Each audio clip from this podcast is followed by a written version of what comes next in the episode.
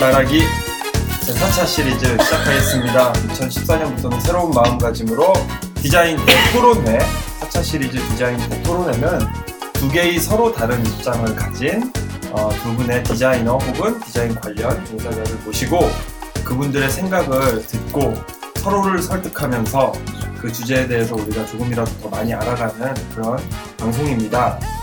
오늘은 첫 번째 시간으로 디자인을 개인적인 표현 활동 그리고 디자인을 사회적인 활동으로 보는 두 개의 다른 관점을 가지신 두 분을 모셔놓고 말씀을 나누도록 하겠습니다. 디자인을 개인의 표현 활동이다 라고 보시는 LG전자에 다니는 강구룡 선생님을 모셨고요. 박수 부탁드립니다. 반갑습니다. 강구영입니다. 네, 그런 말씀 좀 이따 해주세요. 그리고 어, 디자인은 사회적 활동이다 라는 입장에서 오늘 말씀을 풀어주실 권준호 디자이너를 모셨습니다. 환영의 박수 부탁드립니다. 그러면은 일단 각자 두 분 소개를 먼저 간단히 하고 본격적으로 얘기 시작하도록 하죠. 예, 저는 강구종이고요. 지금 LG전자라는 회사에서 자기소개 준비가 왔어. 아, 이거 보내주신 거.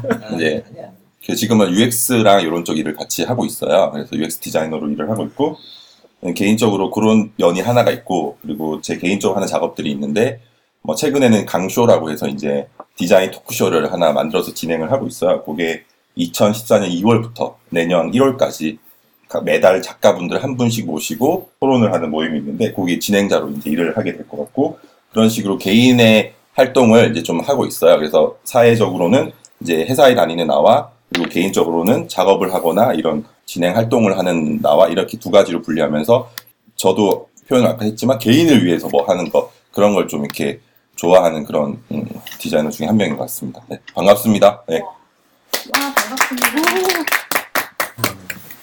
전 권준호라고 하고요. 저는 일상의 실천이라는 디자인 스튜디오를 김경철, 김어진 셋이서 같이 운영하고 있고요. 사실 포지션이 오늘 좀 사회를 향한 디자인이라고 너무 거창하게 포장이 돼서 그렇지만 이따 얘기하겠지만 저는 개인의 어떤 활동, 그러니까 개인이 하는 디자인과 사회에서의 디자인이 그렇게 크게 어떻게 명확한 구분이 될 필요는 없다고 생각하거든요. 개인적으로 하는 활동들이 예를 들어서 강구룡 씨가 하는 강조 같은 것이 과연 개인적인가 사회적인가 이 부분은 굉장히 애매한 지점이 있기 때문에 네, 어, 그 소개를 하시면서 딱 예, 첫 방에 결, 첫 방에 그 공격을 빡 들어오셨는데 아니, 공격이 아니에요? 동, 저기 잠시만요. 동의합니다. 일상의 실천 스튜디오가 언제 시작한 거죠? 2013년 그러니까 음. 정식으로 시작한 거는 4월부터죠. 아, 근데 그렇게 이 분들이 모여서 시작하게 된 어떤 계기 같은 게 있었나요? 계기가 일단 다 대학 동기고요. 근데 저희가 대학을 다니면서 문제 의식을 많이 갖고 있었어요. 그러니까 학교라고 하는 어떤 조직이 그냥 이것이 나와 선배, 나와 교수 간의 개인적인 문제인가 아니면 학교라는 어떤 작은 사회의 문제인가, 구조의 문제인가. 그거에서 우리는 후자라고 생각했고요. 이거는 단순히 학교의 문제가 아니라 학교에서부터 시작된 한국 사회 전반의 문제일 수 있다라는 데 동의를 했고 거기에 있어서 우리가 디자이너이기 때문에 디자인으로 어떤 목소리를 내고 싶다. 그런 음. 동의가 있었기 때문에 시작할 수 있었습니다. 예. 그 강구룡 씨는 지금 LG 전자에서 일하고 계시죠. 그 네. 디자이너로. 그 전에는 어떤 일을 하셨어요? 그러니까 좀 늙어서 들어가셨잖아요, LG 전자에. 그렇죠. 예, 뭐 처음, 처음에는 스튜디오 바프라는 디자인 에이전시에서 한 디자인 일을 했었어요. 그러다가 이제 이렇게 어쩌다가 이제 기업까지 오게 됐었는데 그 과정에서 제가 뭐 큰 의미를 뭐 둔다 뭐 이런 건 좀 그렇고 그, 그 전에 있었던 거는 원래 그래픽 디자이너로 시작을 했고 지금은 이제 UX까지 변화가 많이 왔어요. 근데 그게 제가 변하는 게 저도 특히 권준호 씨에게 동의를 하는데 개인의 변화라기보다는 또 그에 맞춰 사회를 변하고 있어요. 그래서 그 당시에는 UX 디자이너가 필요가 없었고, 근데 이제 애플이 2007년도 아이폰이 나왔거든요. 누구는 그런 말 하더라고요. AI와 BI로.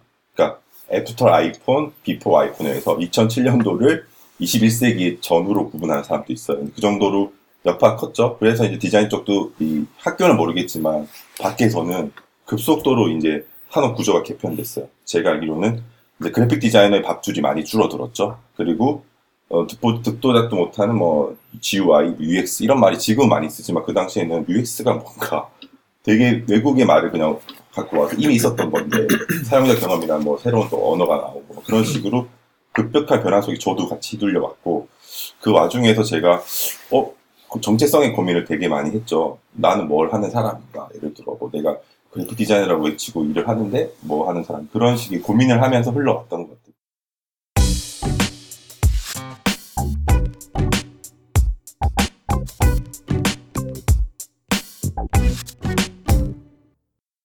저는 사실 사회에 대해서 그렇게 큰 관심이 없어요. 왜냐면 제 개인적인 성향 자체가 친구들을 만나도 학교 다닐 때 뭐 이렇게 나가서 이런 것보다도 그냥 제가 어떤 감정을 오늘 하루 살아가고 있고 내가 뭘 좋아하지 그러니까 나와 대화하는 게 되게 좋았던 사람인 것 같아요.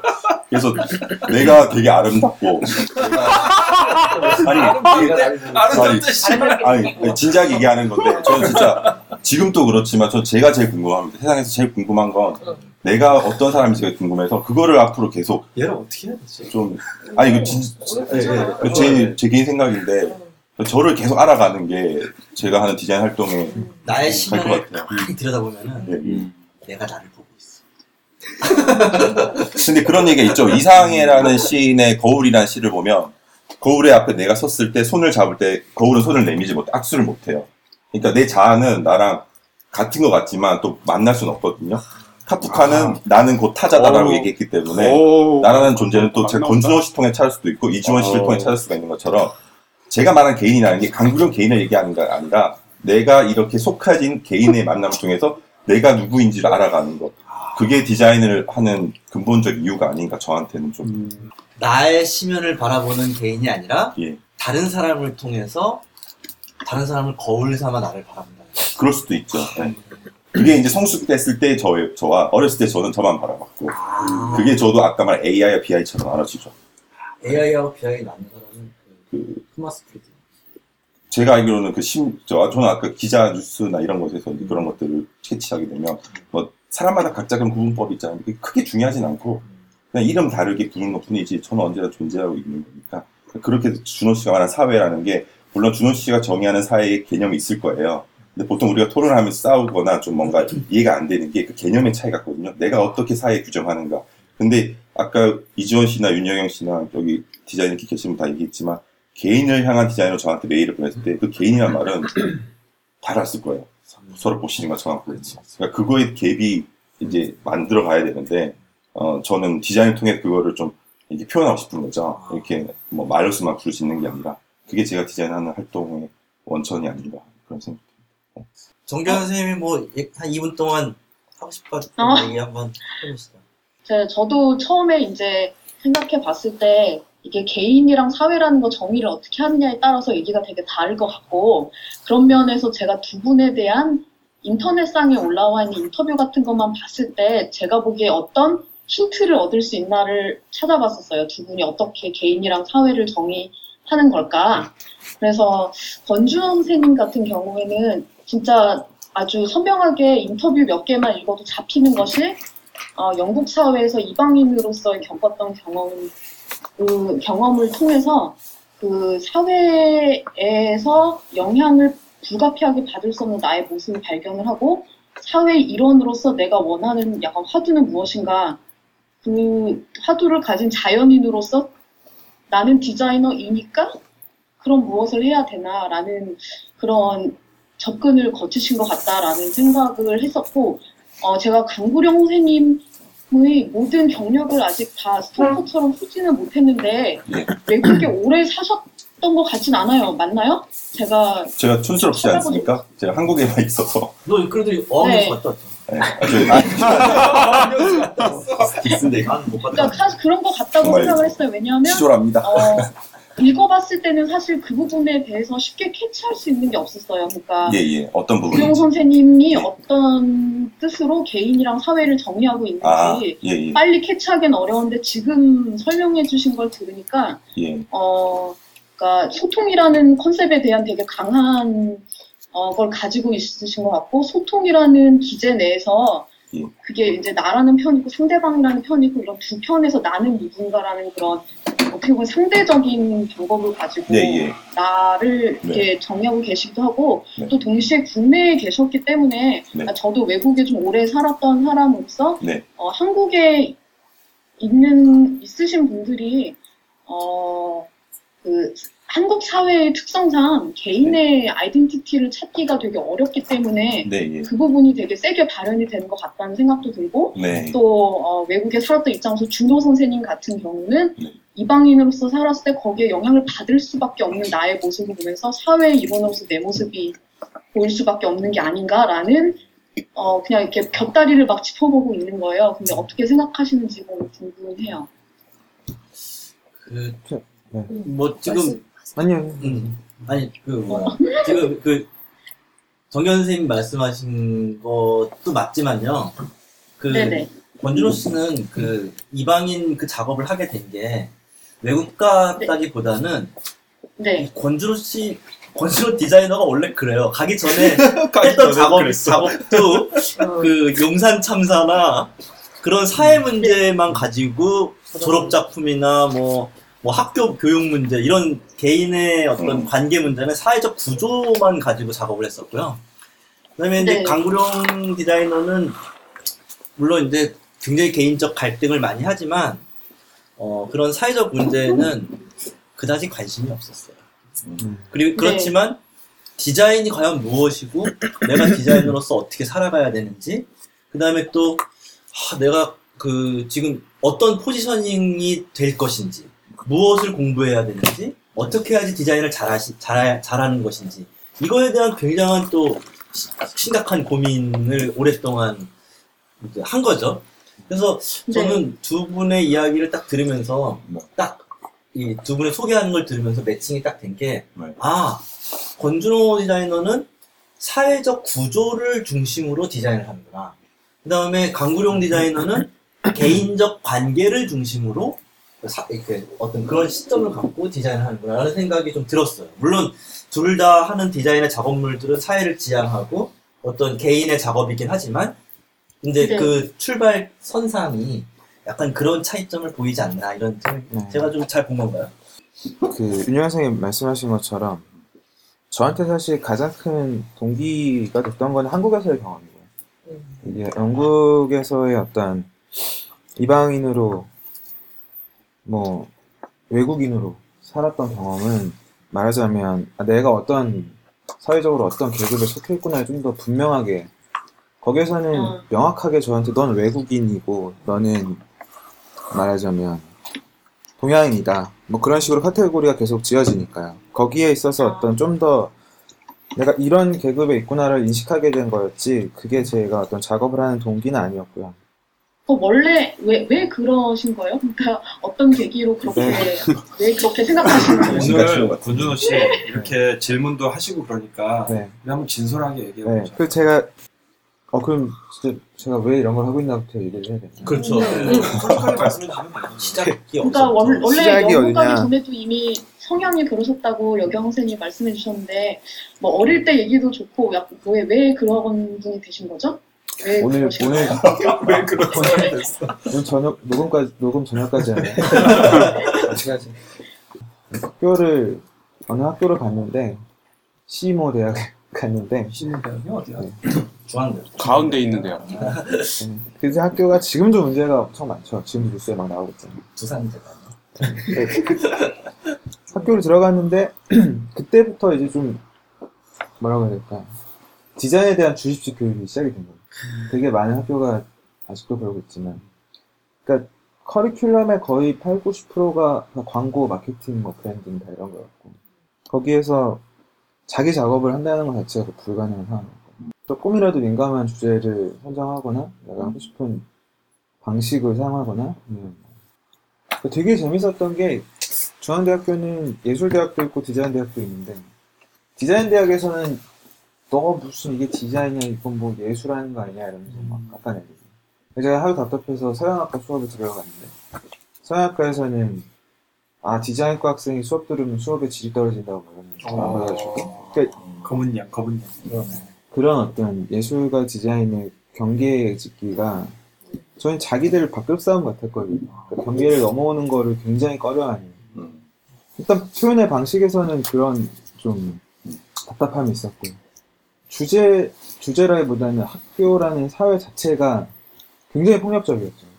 선 후배 간의 관계도 그렇고 실제로 선배들이 뭐 9학번 이런 사람들이 집합 이러면 이제 밑으로 쭉 모여가지고 나 9학번. 고학번 내가 얘기하는 아 저희 주 적이었죠 9호 거. 9호 뭐 구교 이런 그런 사람들이 실제로 군복 입고 뭐 강목 들고 와서 애들 때리고 그렇구나. 여자애들 무릎 꿇고 있고 막 이런 분위기.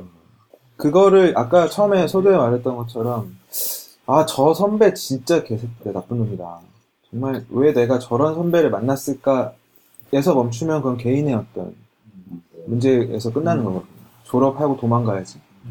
근데 그걸 조금 더 자세히 들여다보면 그렇게 애들 때리고 기합 주고 이랬던 애들이 선배들이 그 당시에 그래봤자 20대 중반이잖아요 왜 저러는가를 보니까 그랬던 애들이 결국 교수한테 이쁨 받고 인턴십 자격 받고 뭐 취업 소개 받고 뭐 이런 식으로 가는 거 조교하고 제가 근데 그, 그 부분에서 네.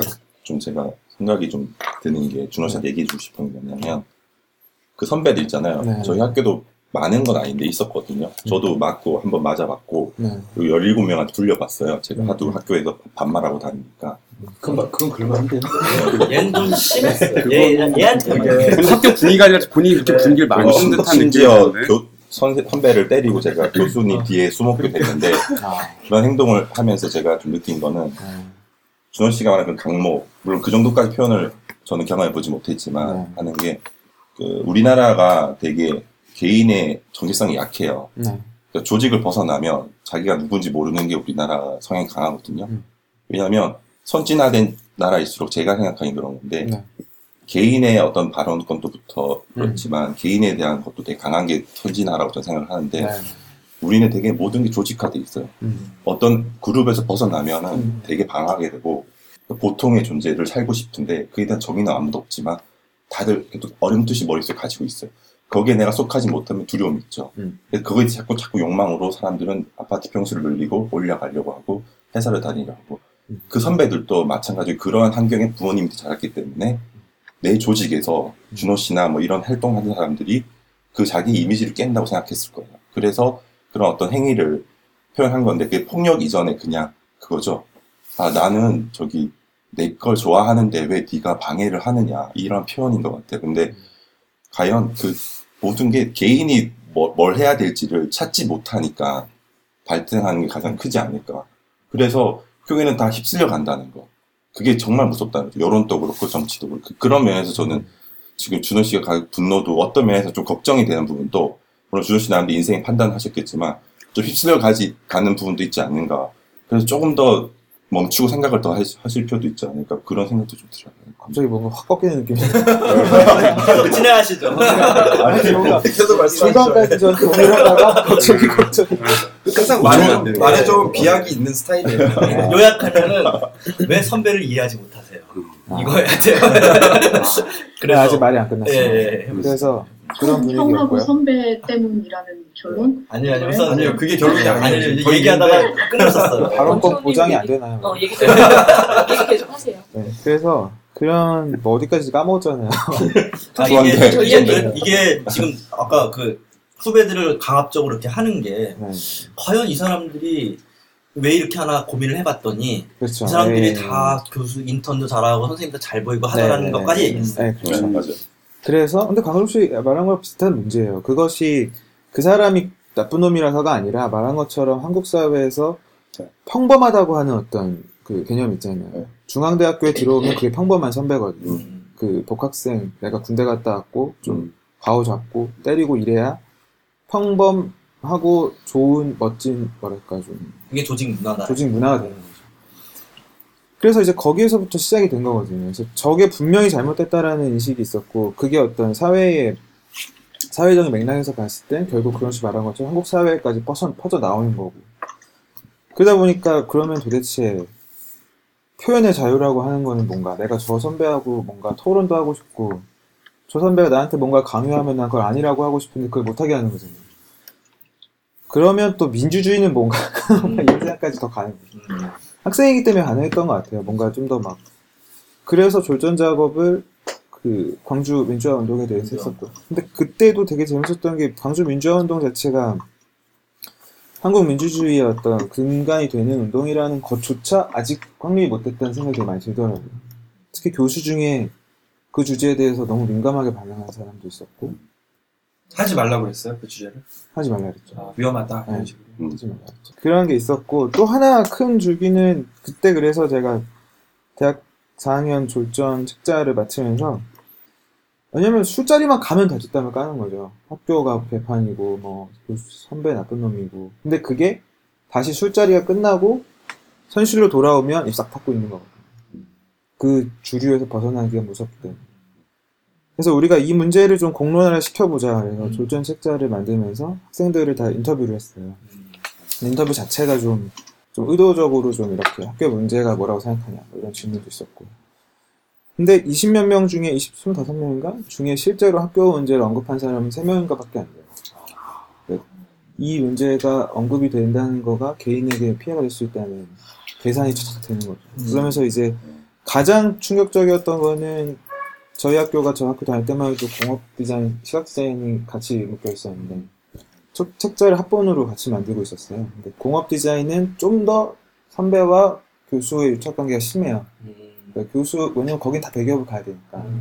교수한테 밑보이면 아주 막막해지는 거예요. 시각 디자인은 뭐 어쨌든 길이 좀 많잖아요. 그래서 이 사람들이 저한테 직접적으로 자기는 여기 참여 못하겠다. 그래서 분판을 해버렸어요. 하면서 나왔던 얘기가 무슨 뭐라 했지? 쓸데없는 영웅주의로 학교를 시끄럽게 하지 마라. 이런 얘기를 하는 거죠. 기껏 25살 먹은 애들이. 그때 정말 충격적이었죠. 보면. 이게 아니 내가 적이라고 생각했던 사람은 사실 저쪽인데 교수나 뭔가 강압적인 사람들인데 사실은 내부적으로도 우리가 이게 문제라는 어떤 공통적인 그 인식 자체가 아예 확립이 안 된 상태구나. 그냥 그 뒷자리 지- 술자리에서 뒷담과 실제로 이 문제를 바꿔보려는 노력이 전혀 어떤 합의가 없는 거죠. 근데 이제 디자인을 더 하다 보니까 뭐 타이포그래피도 하고 뭐 어쩌고 하다 보니까 뭐, 뭐 디자인이 뭐 메시지를 전달하는 거라고 하고 특히 글자를 다루는 사람이라면 어떤 정신을 전달하는 도구를 디자인으로 하는 거잖아요. 그럼 도대체 무슨 전달을 할 것인가를 고민하게 되는 거죠. 예를 들어서 뭐 진짜 누가 그랬지만 휴지 패키지 만들면서 거기서 아, 물론 그런 분들이 파마는 아니에요. 거기에서 어떤 전달할 수 있는 메시지는 극히 제한적이잖아요. 그거보다는 내가 분명히 문제라고 생각하고 인식하고 있는 것들에 대해서 디자인으로 할 수 있는 게 있다면 그거를 왜 구- 저는 그러니까 막 한다기보다는 피하고 싶지 않은 거죠. 왜냐면 디자인이 분명히 필요한 부분이 있거든요. 예를 들어서 지금 한국에서 운동하고 계신 많잖아요. 사회를 조금이라도 바꿔보려고 하시는 분들이 많아요. 근데 과연 얼마나 많은 수의 디자이너들이 거기에 참여하고 있는지, 음. 얼마나 보태는 힘을 보태고 있는지. 그리고 한 가지 더 덧붙이고 싶은 거는 사회적인 뭐 맥락으로 디자인을 한다고 해서 구령 씨가 얘기한 거 있잖아요. 그 개인의 어떤 관심, 개인의 작업에 대한 어떤 탐구 이런 것들이 절대 없다는 게 아니거든요. 그건 어떻게 보면 당연히 수반이 되는 거예요. 디자이너로 살려면 자기 작업에 대해 돌아보고 자기 작업의 표현이라든지 하다못해 뭐 색깔, 서체 뭐 등등 이런 것 이런 걸 다 무시하고 나는 사회적인 거 하니까 이게 그런다고 결과가 구리다고 그게 막 용서될 수 있는 건 아니거든요. 구령 씨가 얘기하는 거는 어떻게 보면 디자이너로서 살려면 가장 기본적인 거고 가장 기본적인. 거기에서 더 나가야 되는 거죠. 구령 씨가 아까 30대 이후에 뭐 얘기했잖아요. 네. 크리스천이라서 어, 예수님이 3, 30까지 기록은 없잖아요. 예수님 목수로서 열심히 사셨거든요. 그냥 자기 가구 만들면서. 진짜 살았던 네. 여러 가지 활동을 하신 거예요. 그러니까 전혀 사회적인 발언 안 하시다가 그때부터 이제 시작하신. 어떻게 보면. 그러니까 굳이 정말 저도 비약해서 말하자면 30대가 넘었는데 아직도 나 사회적인 관심 없다. 이거 되게 무책임한 거라고 생각해요.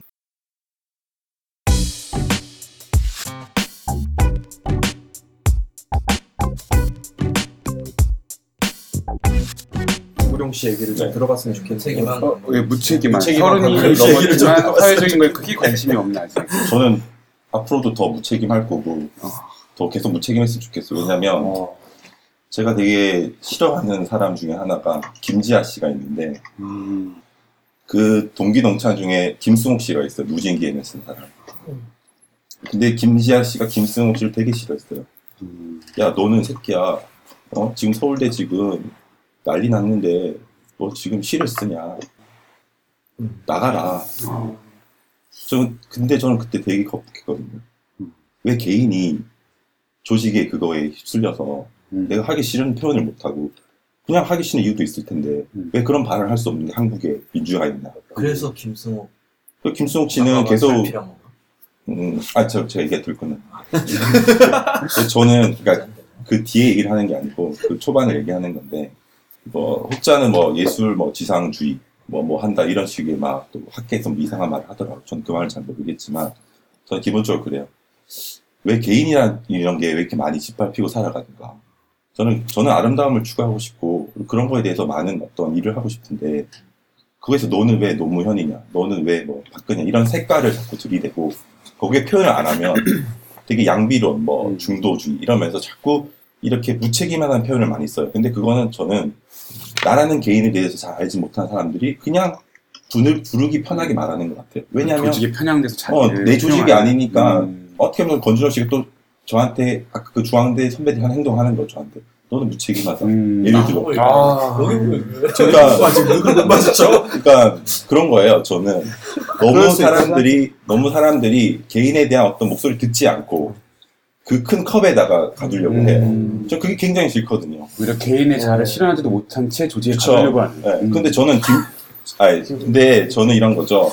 김지아 씨가 표면적으로는 되게 사회에 기여한 것 같지만, 김승욱 씨 무진기행을 통해서 그 책을 읽고 자란 문학도들과 그리고 그런 꿈을 키운 사람들이 더 많은 따뜻함을 전 느꼈다 보거든요. 아, 실제로 그게 그- 세상을 변화시키는 방법 중에서 하나지, 모두 데모를 한다거나, 피켓을 들고 나간다고 해서 음. 그게 세상을 바꾼다는 건 보진 않습니다. 그것도 물론 방법이 있겠지만, 음. 근데 굳이 그 방법을 다 쓰지 않는다고 해서 음, 음, 그 사람을 무책임하다거나 어, 저 사람은 관심이 없네 이렇게 표현하는 거는 대단히 좀 위험한 발언이 아닌가 뭐 그런 음. 생각이 듭니다. 되나요? 저, 저 한마디만 해도 되잖아요. 나 네. 못해가지고 이게 아, 저도 저는- 근질근질한다.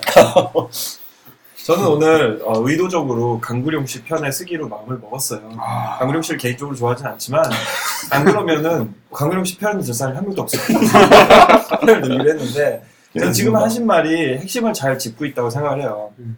김승욱 작가가 시를 썼어요. 그 사람은 그 시를 쓰는 게 그 사람의 일입니다. 그리고 이 사회에서 그 사람한테 기대하는 건 시를 쓰는 일이에요. 음. 그 사람한테 너 왜 그거 그만두지 않고 계속 쓰고 있느냐라고 말하는 거는 오히려 오히려 정말 자기가 해야 될 일을 저버리라는 얘기이기도 해요. 마찬가지로 저는 그렇게 음. 생각을 해요.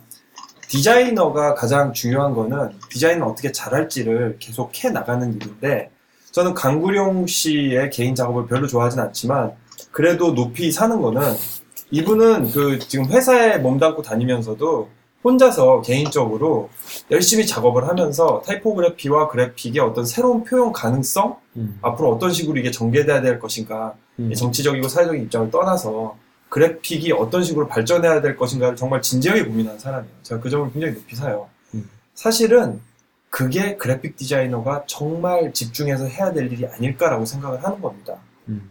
파업 지지 포스터를 만들기 이전에 일단 이 자세부터 갖춰야 되지 않나 저는 이렇게 생각을 합니다. 저는 오늘 누구의 편도 들지 않고 왔다 갔다 하기로 했거든요. 그래서 권준호 이번에 권준호 씨 편에서 강구령 씨한테 질문을 좀 던지자면 네. 지금의 사회 구조가 개인의 자아를 찾을 수 없는 구조인데 본인은 그렇게 할 수 있다라고 생각하는 건 네. 그게 오히려 무책임하지 않냐라는 질문에 대해서 어떻게 생각하세요? 사회 자체가 어떤 개인이 자아를 성취할 수 없는 아예 구조로 되어 있어서 권준호 씨는 그래서 그거에 대한 반대를 던지는 것 같은데 거기에 참여하라는 거에 대해서는 그러니까 제가 이런 거죠. 그 어, 개인의 자아를 뭐 할 수 없는 구조라는 거는 좀 말이 안 되는 게 한국이 뭐 지금이 뭐 지금 히틀러가 집권한 시대도 아니고 지금 그런 것 같아요. 그러니까 조금만 자기가 노력하면 벗어날 수 있는데 딱 그거죠. 일단은 한국 사람 한국 사람을 다 보면 그렇지만 우리가 되게 여기 있는 사람도 그렇지만 되게 심각해요. 웃음이 없어요. 그냥 웃음이 없는 집단에서 어떤 이념을 얘기하고 이런 게 과연 좋을까? 저는 많이 웃고 살았으면 좋겠어요. 왜냐하면 모든 컨텐츠가 전부 다 한국 컨텐츠가 한입니다. 한 울어야 되고 뭔가 슬퍼야 되고. 근데 그게 외국 나가면 이해를 못해요. 왜 그런지 아세요? 사람이 우리가 아프리카 가도 웃으면요 상대방이 따라 웃습니다. 근데 우리가 울면요 이해 못하는 부분이 되게 많이 생겨요.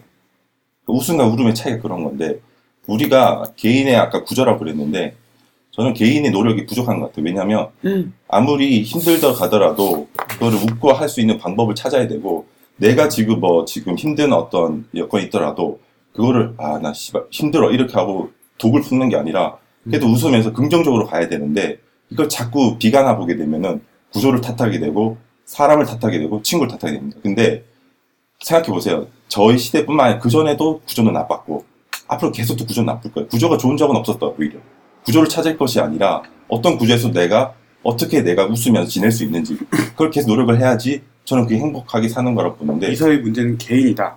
일단은 그게. 제일 크고요. 물론 사회가 문제가 없다는 게 아니라 그에 대한 출발점이 돼야지 내가 사회에 나가도 휩쓸리지 않고 내가 음. 얘기할 수가 있는데 그거 없이 바로 뛰어들게 되면은 저는 절필하고 마치 김지아를 따라가는 그 음. 기타 등등 중에 하나 됐겠죠. 근데 저는 그렇게 되고 싶진 않다는 거죠. 네. 아까 어, 이거에 대해서 잠깐 잠깐 잠깐 지금 저기 네. 아, 저 정말 씨도. 하시, 하실 말씀이 있으실 것 같고 네. 지금 패널들도 하실 말씀이 있을, 거- 있으실 것 같은데 어. 일단 강구림 씨 한번 말씀하셨으니까 권준호 씨한테 발언 기회를 드리고 네. 그 다음에 패널들 얘기 네, 정 의원님 소속사. 말씀까지 한번 듣기로 용산. 참가의 모든 문제는 개인들이 잘 벗어나지 못해서다. 약간 씨 이런 느낌인 것 같은데요. 아, 아니 아까 이재현 선생님 말씀하신 거좀100% 동의하고 네. 그 디자, 그 디자이너의 어떻게 보면은 가장 근본적인 어떤 의무죠. 제가 나 디자이너라고 했을 때 여기는 동의 안 하지. 아니, 이상하게 얘기를 하네. 디자이너라고 했을 때 디자인에 대한 연구, 뭐 표현에 대한 고민 이런 거 당연히 정말 기본이 돼야 되는 거고요. 근데 제가 좀 더 그냥 직접적인 예를 들어볼게요. 네. 어저께 저희가 지금 손배소 그 관련해서 그 시민사회 뭐 법조계 이런 쪽에서 움직임이 있어요. 손해배상 소송 예, 손해배상 소송. 그게 뭐냐면 파업을 하면 파업을 한 거에 대해서 회사가 소송 청구를 하는 거예요. 그러니까 너네 때문에 회사가 이렇게 손해를 봤기 때문에 이거를 갚아라. 근데 그게 생각보다 훨씬 집요하고 무서워요. 예를 들어서 지금 그 어디죠? 철도노조 같은 경우는 100억 이상을 맞았어요. 겨우 7일인가 8일 해가지고. 쌍용차 같은 경우도 40몇 억을 받았어요. 그 개인으로 나누면 상상도 못할 금액이 개인에게 빚으로 남겨지는 거거든요. 그러면은 예를 들어서 내가 내 표현의 자유를 위해서 내 어떤 노동의 권리를 위해서 파업을 했어요. 근데 회사에서 그런 어, 천문학적인 금액을 때렸어 개인한테. 그걸 웃고 살 수 있을까요? 그런 사회에서. 근데 이게 지금 그거를 만약에 이건 노동자의 문제지라고 생각하면 그건 정말 사회식이 부족, 그건 불현 씨가 그렇다는 게 아니라 사회식이 부족한 거예요. 왜냐하면 한국 사회 절대 다수가 노동자잖아요. 노동자가 속해 그러니까 있는 사회가 그런 구조인데 그제 해석을 좀 다르게 너무 하니까 제가 좀 커- 스탑을 거는 건데 제가 말하는 건 일반적인 얘기지 지금 제가 이렇게 얘기했더니 김은혜 씨도 갑자기 저기 용산 얘기해 버리고 그러니까 제가 말하는 그 문제를 이렇게 얘기를 너무 이렇게 일반화 시켜 아니죠. 버리면 그게 더 일반화죠. 아 그러니까 일반화가 아니까 현실을 너무 현실에- 개별화 시키니까 현실에 발을 음. 두고 이야기를 해야지. 그냥 음. 구현 씨가 지금 얘기한 거 사실 한국 사회 context 다 그러니까 잘라버리면 아 잠깐 잠깐 잠깐 잠깐 씨가 예. 구현 씨 얘기한 거 음. 한국 사회 contex, context를 다 무시하면 좋은 얘기예요. 사회가 안 좋아도 웃으면 살아야 너무 좋은 얘기인데 이걸 한국의 이 컨텐츠로 가져오잖아요. 그럼 굉장히 무책임한 일이 되는 거죠. 한국 사회가 어떤 뭐 굳이 말하자면 북유럽이라든지 뭐 이런 데서 뭔가 잘 돼 있는 상태요. 시스템이 잘 돌아가요. 음. 구룡 씨 얘기한 게 딱 들어맞죠. 근데 한국 사회에서 과연 그것이 적합한 말인가? 북유럽이 왜 좋아요? 아니 부- 북유럽이 중요한 게 아니라 네, 그렇게 네. 사회 시스템이 돌아가고 있는 사회에서라면 예, 예. 그 말이 맞을 수 네, 있지만 네. 그러니까 지금 우리 한국 사회 시스템으로서는 물론 강구룡 씨가 얘기하는 말에 동의는 하지만 음. 우리가 처한 상황에서 그것은 그렇게 쉽지 않은 일이다. 이 말씀을 지금 해주신 거죠. 그래서 좀 네. 다른 예를 좀 음. 한번 네. 접근해 볼게요. 아 잠깐 제가 이게 들었으니까 아, 잠- 잠시만요, 잠시만요. 접근하는 건데 어, 어. 그한 어떤 선생님이 있었는데 음. 그 선생님이 자기가 발언한 문제 때문에 재임용에 대해서 파기가 됐어요. 그래서 천막 농성을 하셨어요. 근데 그분이 이제 그 파업 농성을 하면서 여- 여러 가지 언론에서 지지도 하고 그 다음에 이제 그거에 대한 많은 동조 의식이 있었어요. 근데 그게 겉으로는 그분이 이제 뭐, 뭐, 친일파 발언을 했다, 뭐, 이런 얘기를 하는데, 그분은 이제 그 알려진 바로는 굉장한 친미파고, 음. 어, 친일파에 못지않게, 그리고 실제 한국 역사에서 봤을 때, 음. 친일파를 등용한 것도 친미파고, 음, 그래서 이제, 과연 그 사람이 친일 발언을 하는 거에 대한 말할 자격이 있느냐라는 그런 반대 의견도 있었던 가 반면에, 음. 또 다른 곳에서는, 이거는 그 발언의 문제가 아니다. 이거는 이 사람이 개인적으로 그 갖고 있는 그 선생님들하고 관계가 그 다음에 이 사람이 너무 좀 아, 선생님답지 않게 행동하는 것들이 음. 이 사람의 재임용 파기의 원인, 직접적 원인이었지. 이 사람이 그런 발언을 했다는 걔가 그렇게 얘기하는 거야. 즉, 그 구조적, 이 구조가 문제라고 하는 건 걔의 문제지, 실상의 문제는 음. 걔가 그 구조 발언을 남기한 게 아니라, 뭐, 선후배도 없고, 뭐, 뭐 그냥 음. 지멋대로 막 하는 행동에 대한 제재다. 음. 라는 문제가 있었어요. 그러니까 이거는 구조의 문, 구조가 문제냐, 관계가 문제냐 했을 때, 어떻게 보면은 이쪽 문제에서는, 아, 이건 구조의 문제로 이 사람을 재임용에 대해서 이렇게 문제 제기한 게 아니라, 음. 결국은 관계의 문제에서 좀 적합하지 않다고 봤기 때문에 재임용을 한 거다. 음. 하지만 여기서 반론을 하는 사람은, 아니다. 이건 내가 얘기한 거에 대한 어떤 구조적 문제에서 내가 재임용에 탈락했다라는 음. 그 반론이 서로 대치됐어요. 음. 결과는 다 아시다시피 다시 재임용되셨죠. 음. 결국 구조로 주장하는 사람이 이겼죠. 음. 그리고 그 사람은 음. 그, 그 이후로 한 2, 3년 더 활동을 활발히 하시다가 지금 조용하죠. 이런 문제에 대해서 본다면 어떻게 보면 관계의 문제에서 사실 구조의 문제가 형성되는 건데 이 관계의 문제를 너무 구조의 문제로 눌러버리면 또, 또 문제가 되지 않을까? 관계의 문제라는 건 사람 그러니까 그 사람의 맞아요. 그 개인의 성향이라든지 네, 그러니까 지금 하신 말씀은 구조의 문제라는 거는 공론화되고 이론화되고 말이 되는 주장할 수 있는 이게 생기는 건데 음. 관계의 문제라는 건 그런 건 안 생겨요. 음. 내가 강구룡이랑 좀 팀워크가 안 맞는 것 같아서 뭐 의절했어. 이거는 객관성이 없어지잖아요. 음. 이런 주관적인 것에 대해서 객관성의 논리로 누르는 거 아니냐 음. 이런 말씀을 하셨고요. 네. 강구룡 씨 하신 말씀이 있겠지만 김선미 씨 얘기 한번 들어보고 네, 그 다음에 알겠습니다. 강구룡 씨 얘기 가도록 하죠.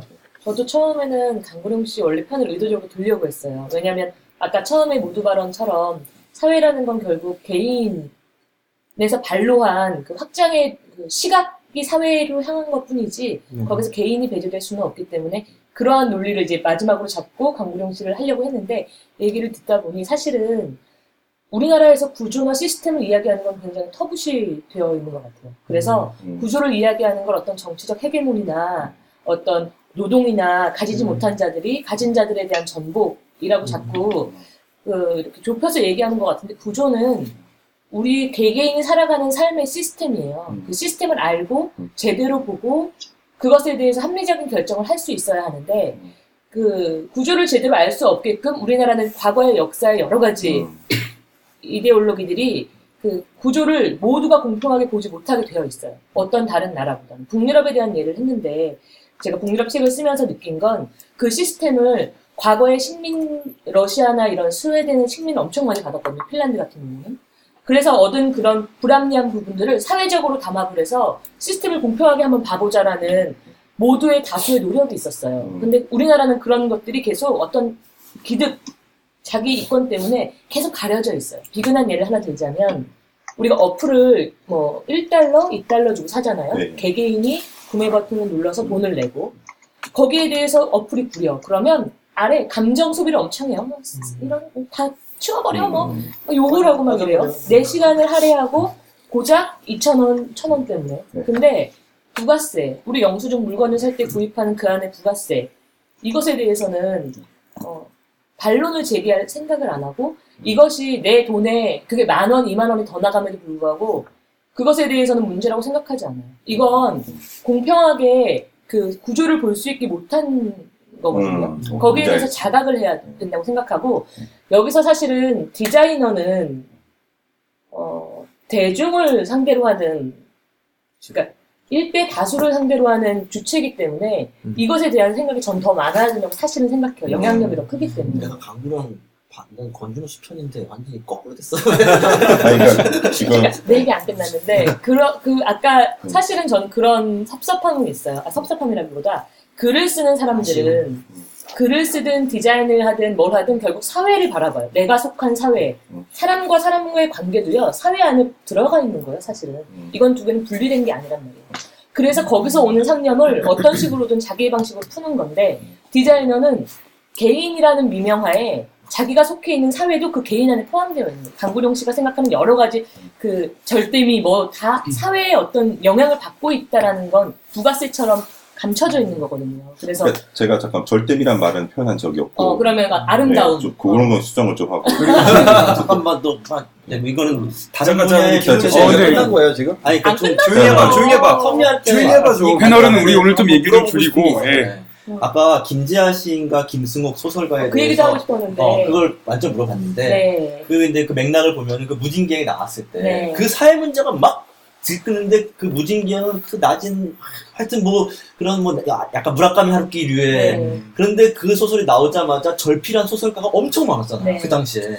근데 김지아가 막 뭐라고 했는데 김수홍이 거기에 대해서 어떤 반응을 했고 그 다음에 그거에서 그 문학계에서 어떤 이 부분은 사실 김승호뿐만 아니라 다양한 그 시대를 살은 운동에 참여하지 못했던 모든 시인 작가들이 갖고 있던 부채감이었어요. 음. 이게 그냥 김승욱이 그런 김지아와 정반대의 척을 두고 난 개인적인 내 집필을 할 거야 라고 생각 저는 안 해요.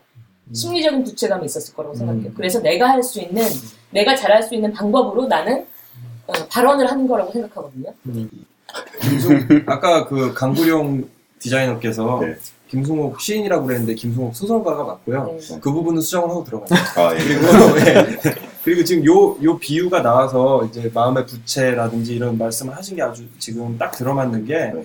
디자이너들이 얼마간 이런 부채를 동질의 부채를 요즘 사회에서 느끼고 있지 않나 이런 생각을 하고요. 그 그렇게 정리하고요. 강구룡 씨 말씀해 주셔야죠. 여기- 얘기가 이렇게 돌아왔잖아요. 그러면서 좀씩 이제 커진 것 같은데 제가 의뢰 씨 얘기를 듣고 이렇게 해서 그랬죠. 웃어야 됩니다. 근데 이 얘기가 준호 씨한테 들어가면서 왜 이제 구조부터 얘기해서 꺼내지고 구조 관계가 나왔단 말이죠. 근데 제가 얘기하고 싶은 건 그거죠. 그러니까 아, 저 되게 웃긴 사람이에요, 원래. 되게 잘 웃어요.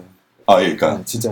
재미없다는 게 아니고 재밌는 사실. 네, 그러니까 제가 저도 부가가치세를 받고 살고 월급을 받고 살고 부가가치 왔을 가치세 때 내겠죠. 아, 네. 네. 그리고 정말 모른다. 장사하시는 개인을 하니까 알겠습니다. 저 흥분해서 음. 따- 다운하고 얘기할게요. 그러니까 중요한 건 그런 메시지죠. 중요한 건 그거죠. 제가 얘기하고 싶은 거예요. 그러니까 저도 어떻게 보면은 건준호 씨가 말하는 그런 부분이 제 이면에 또 있죠. 그러니까 아수라 백작이나 이게 같이 있다는 거죠. 음. 마음의 부차. 예. 그게 없는, 없을 수가 없죠. 음. 사람인 인상. 근데 저기서 얘기- 이 얘기를 제가 하는 이유가 좀 더 제가 제 색깔을 얘기하는 거예요. 이 부분은.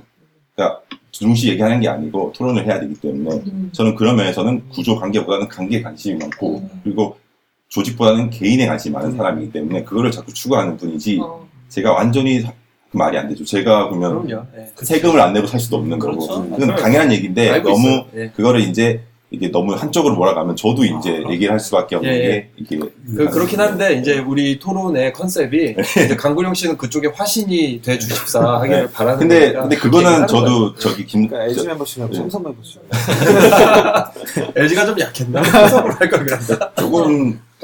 이제 저도 안타까운 거는 과연 우리 우리나라에서도 좀 그런 정말 시가 있고 소설이 있고 있는가 너무 많은 사람들이 이제 또 이렇게 구조 문제를 드러낸 소설도 되게 많아요. 가장 볼수 있는 게 문학 같은 거 보면은 하루키 같은 소설들이 이제 많아 많아졌어요. 그러면 이제 그 전 세대들이 되게 뭐라 그래요. 요즘 소설가들한테 너희들은 왜 이렇게 생각이 없냐?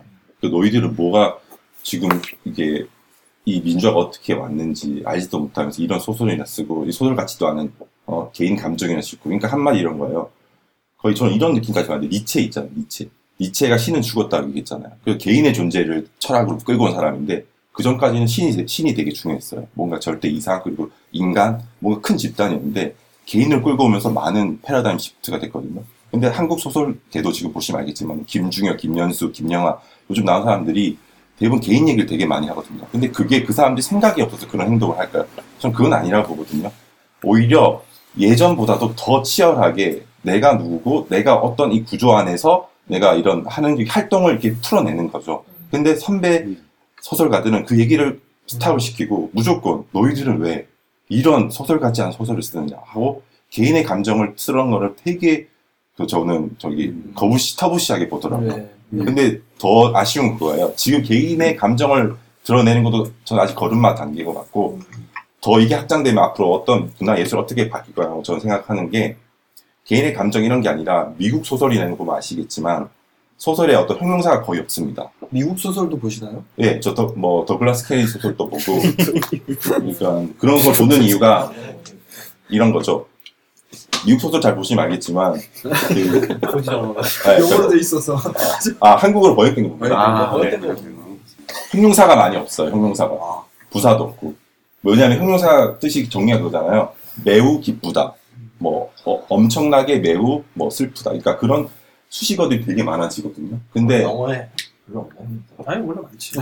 근데 근데 미국 소설은 소설에 없구나. 아, 소설은 사건 위주예요. 사건. 어. 그러니까 예를 들어서 인간이 뭐 너와 나의 남녀의 사랑을 얘기할 때 우리는 나는 너를 너무 사랑해 이렇게 형용사로 끌고 가면 미국 소설 같은 걸 보게 되면은 사건 위주로 가요. 어떤 어떤 사건이 일어나서 그거에 대한 결론을 안 짓고 끝나버려요. 그냥 보는 사람이 느끼게 해주죠. 그러니까 제가 아까 여기 건준호 씨랑 아까 커피 마시면서 그 변호인 얘기를 했던 이유가 그거예요. 좀 거부 저는 좀 가장 게 되는 게 결론을 저어주고 영화를 끝내는 것 같아요. 음, 자꾸 이렇게 편을 만들어 놓고 영화를 끝내버리니까 답이 뭐, 있다. 네, 답을 만드는 거예요. 모든 예술은. 몰아가는 거예요. 예, 몰아가는 거죠. 그러니까 좀 선동하고. 솔직히 얘기해서 이런 얘기 그렇지만 좀 수준 낮은 문화죠. 그러니까 음.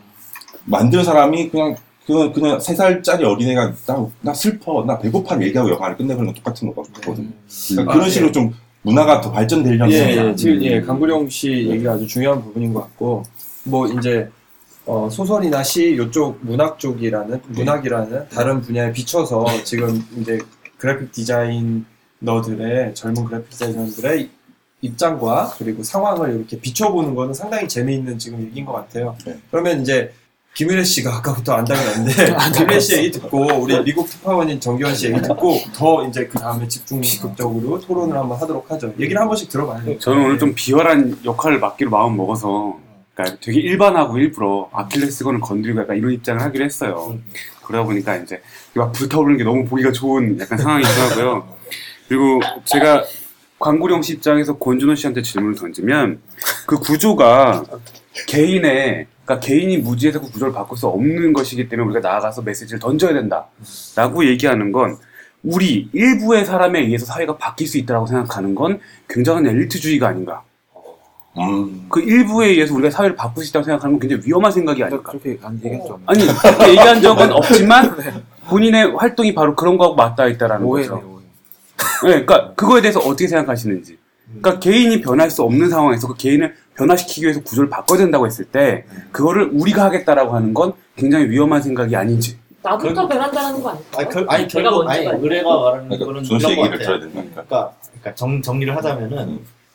그 내가 엘리트에서 그렇게 하는 게 아니라 네가 결국은 저 사람들을 몰아내고 네가 그 자리를 차지하려고 하는 거 아니야? 약간 이런 뉘앙스 질문인 거예요. 아, 뭐 조금 다르긴 한데. 386 정치인들이 굉장히 민주화 운동을 했지만 결국 그들이 음. 어뭐 이렇게 그러니까 몰아낸다기보다 우리가 선도해서 너희들의 의식을 바꿀 수 있어라고 그런 생각하는 식의- 무의식적으로 아니죠. 선동가 의식적으로 그거는- 행동하진 않았지만 선동가죠. 무의식적으로 그렇죠 네, 선동가죠. 요, 요 음. 질문 이제 받아두시고요, 지금. 잊어버리지 마시고요. 우리 미국 특파원 정기원님 얘기 한번 들어보고 다시 이제 토론 음. 들어가도록 하죠. 예.